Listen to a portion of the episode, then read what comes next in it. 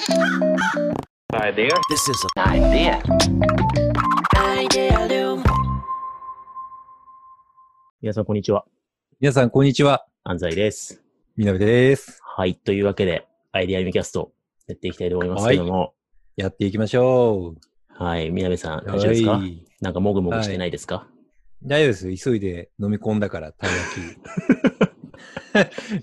前回、前回のそのまま取ってんかいって思った人いたかもしれないけど、そう。まだ、まだちょっとし尻尾だけ残ってんですけど、収録をね、今ね、続けてやって、はい。前回たい焼きをお子様が届けてくれて、一口食べちゃったやつをそ収録を終えて食べかけたまま今2本目に行ってるって感う。じですそうっね。すね。冷めちゃうな はい。はい。まあいいや。今日はね、あのーうん何を話そうかなと思ったんですけど、そうそういえば、あの、なんだって？まだ何も言ってない。あのー本のね、話をしたいんですけど、僕の本じゃなくてね、あの、問いのデザイン出た時に、あのーオブジェ、オブジェクト思考、銀の弾丸？イの弾丸、本と、覚えてないじゃん、タイトル。OOUI、ないじゃん。OOU。オブジェクト思考ユーザーインターフェース。はい。はいいや、だって、デザイナーの、デザイナーはこれを読むべきだって、大体 OUI と一緒に並んでますよ。そうですよね。はいで、その後に、もう一冊追加されたじゃないですか、そのよく読まれてる系に。あ、そうだね。で、あの、行動を変えるデザインっていう、あの、はい。海外のね、本が、あの、翻訳されたはい本なんですけど、うん。まあ、これが出版されて、結う構んその、タイミング的にトイレデザインの後に出た。はい。で、この後、トイレデザインの後これ読んでるとか結構多くて、そうですね。で、タイムライン上で並ばれたりとかして気になってたんですよね。ほうほうで、読みたいなって思ってたら。これ気づかなかったんですけど、僕、あの、この本、あの、翻訳している、はいえー竹山先生って方が漢訳してるんですけど、うん。な翻訳してるチームの中に、えっと、相島正樹さんっていう人がね、いて、はい。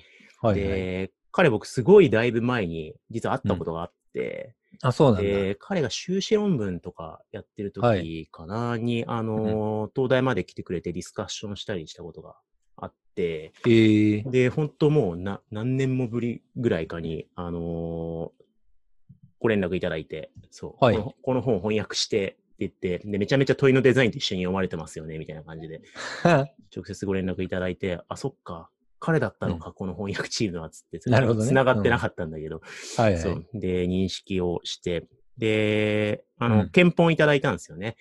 はいはい。でで、僕も読んだんですけど、結構面白くって、で、なんか、一緒に読まれてる理由もまあ、よくわかるというか、はいはい。でやっぱこうデザインの上流工程の中で、まあどういう思考過程をとって、えーまあ具体的なデザイン、それはまあワークショップデザインにしても、実際はい。ププロダクトデ za インとかサービスデザインにしても、その上流段階でどういう思考プロセスやっていくのかっていう意味で、結構重なる本だなと。はいはい。違う部分もあれど、重なる部分もあるみたいな感じで、ほい。結構これが面白かったんで、で今度実はあの翻訳チームと、僕らミミクリでデザイン研究関わってるチーム、あの、それこそはい。小田とか、えーうん。滝さんとか、で、ほい。ディスカッションする予定なんですけど、ほいほい。そう、だから面白かったっていうので、ぜひちょっと皆さんも読んでほしいなって思ったって感じですね。なるほどね。宮根さんまだね。読んでないんじゃないですか？いや、そうだね。読んでない。だから、よ、読んでからこの件は話して、知ったかぶりをいろいろしたかった。読んだのに知ったかぶりだそう。そう。UX デザイン系の人とかはめっちゃこれ、めっちゃいいってつぶやいてるから。これね、むちゃくちゃ分厚いんだよね。あ、そうなんだ。何ページくら400、い460ページぐらい。あ本当に流し読みできないタイプのやつか。問いのデザインより全然分厚くて、そうなんだ。すごい読み応えありますよ。マジか。結構ね、僕がいいなって思ったのは、うんその、まあ、行動を変えるデザインっていうタイトルの通りなんですけど、うんこれ、うんまあ副副題にも入ってるんですけど、行動経済学とおか心理学とか、その辺の知見をね、あのーバックグラウンドにしてるんですよね。はいはい。で、行動経済学って僕も、まあ、あの、なんだろう、つまみ食い程度しかしたことなくて、けど結構僕好きな学問領域で、はいはい。なんか割とこういう選択肢が提示されると人はこっち選びがちとかなんかそういうのあるじゃないですか。はいはいはい。ありますね。で、そういうような心理学とか行動に関わる、えー知見をうんちゃんと使いながら、まあうん人間の行動特性とか心理特性みたいなことをちゃんと理解した上で、おユーザーがだどういうつもりで行動を取ってるのかってことを分かった上で UI とかね、うん。その UX うん。設計しましょうねっていう立場に立ってるんですよね。ほで、思ってるより、こう、人間は、なんだろう、すごく深く考えて自分の行動を決めてるわけじゃないし、う。うん。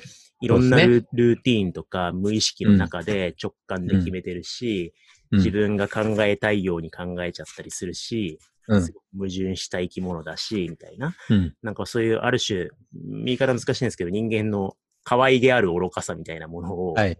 ちゃんとこう理解した上で、はい。その意味でユーザーにとって望ましいし、まうんあ、ある意味世の中的にも望ましい、変えるべき行動とか、えっと、はい取ってほしい行動とかっていうことを、まあ、はいはいちゃんと定義して、そのアクションがルーティン化したり、変わったりするように、はいあの、具体的なサービスのデザインとかプロダクトのデザインを戦略的にやっていきましょう、みたいなものなんですよね。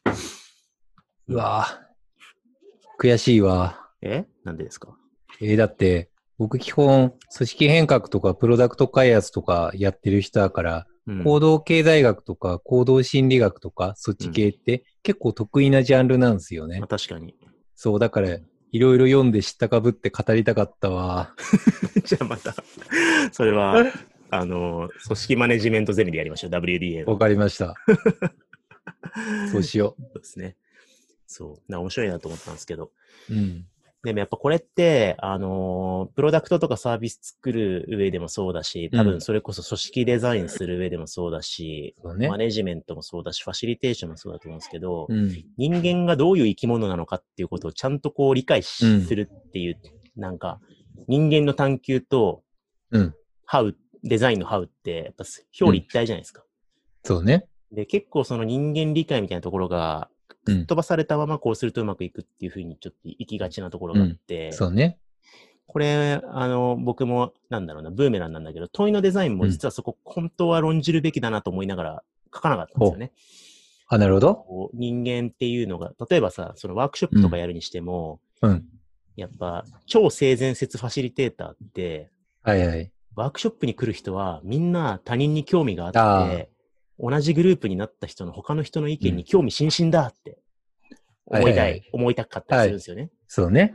実際のところ実はワークショップに来る人であっても、同じグループにたまたまなった隣の人の意見って、さほど興味実はないよみたいな現実があるじゃないですか。まあそうですね。で、あの、はじめまして、つって名刺交換して、で、うん一応ね、あの、マナーもあるから、うーん、って聞いてるけど、実はそんな興味ないみたいなこともあるわけじゃないですか。全員がずっとそうじゃないけど、傾向としてね。うん。うん。だからやっぱそこは、ある種、えっと、なんだろうな、人に興味持つっうんて結構実はハードル高いことで、高いね。他の人の意見にちゃんと耳を傾けて、そこから学ぼうとするところまで、結構実はいろんなスイッチが入らないと、うん。対話って起きないんだよな、みたいなことを理,、理解しとかないと、うん。なんかただ単にじゃあグループでちょっと共有しましょうってなって、うんみんな聞いてるふりして終わっちゃうみたいなことがあったりするわけですよね。はいはいはい。そこをある意味人間の特性っていうことを理解した上で投げかける問いみたいなことをちゃんと考えないと、実は問いのデザインってうまくいかないんだけれども、はいはいはい。その人間とは何かとか人間、集団がより集まるとこういうコミュニケーションが起きるけど実はみたいな話、はい。結構複雑な議論になるから、問いのデザインではあんま書かなかったんですよね。いや、まあ、気持ちはわかるよね。こう、組織デザインとか、も制度設計とか物事を考えたりとかするときに、うん。こう、論理だけでアプローチするとうまくいかないんですよね。うん論理的、な、論理的に制度設計とか、うんそういうのを作ったときに、それをじゃあみんなに説明したりするじゃん。そうしたときに、なるほど、すごいよく理解できるし、うん納得できる。でも、一切共感できないからなんかやってことが大体起こるんですよね。でそれってなんか人間の本質だったり、人間という生き物みたいなのを、なんか無視して、なんか論理的にだけやっちゃったりとかうん、して、ハザードしたりするんはいですよね。はいはいはい。だから本質的には人間という生き物を前提みたいなのをちゃんと考えないと、うん。組織デザインとか、そういうハウって走らせることができないんですよね。そうっすよね。だから結構、あの前提としてみんな持ってるから言語化されないけど、実うん。はその人に関わる、人のコミュニケーションとか学習とかうん。想像とかに関わる、行動とかに関わる、うん。なんかこう外部介入を専門としてる人って、やっぱせ自然とそこの専門家が、であることが結構前提になってたりとかするから、そそうこのナレッジを改めて言語化してみんなで共有し合うって大事だなって。そうねそういう意味で、あの、この本はね、その行動を変えるデザインはうん。最初の章にね、そこ結構ページ数書かれて、はいはいはい。人ってこういう生き物だよね、みたいなところをね、うんあの、結構議論してて、えーはい面白かったですね。なるほどね。うん。なので、あの、この本をかあの書いた翻訳チームとディスカッションするの楽しみだなと思いますし、いいな。うん。なんか、コラボレーションできて面白そうだなとか、うん今勝手に考えてるんですけど、楽しそうだな。はい。行動を変える問いのデザインとかね、なんか結びつけやすそうじゃん。そうだね。行動あ、あいいな、あいいな。うん。あれじゃない？行動を変える問いのデザインは銀の弾丸である。全部載せ？そう、全部の。バズるだろ、みたいな。そう。そう まあ参加者は多分すごい多いですよね。さすがにそこまでいったらね。ね、あの、反発されると思いますよ。うんはい。うんイ反ラッとするイラッとする人が出てくる。まあイラッとはするよね。うちは盛り上がりかよみたいな。そうですね。はいそうね。まあでもちょっと、引き出しに入れときますわ、そのアイディアも。はい。あげといて。はい。というわけで、まあそんな感じで、あの、行動を変えるデザイン、ぜひ皆さんもおすすめなので読んでみてください。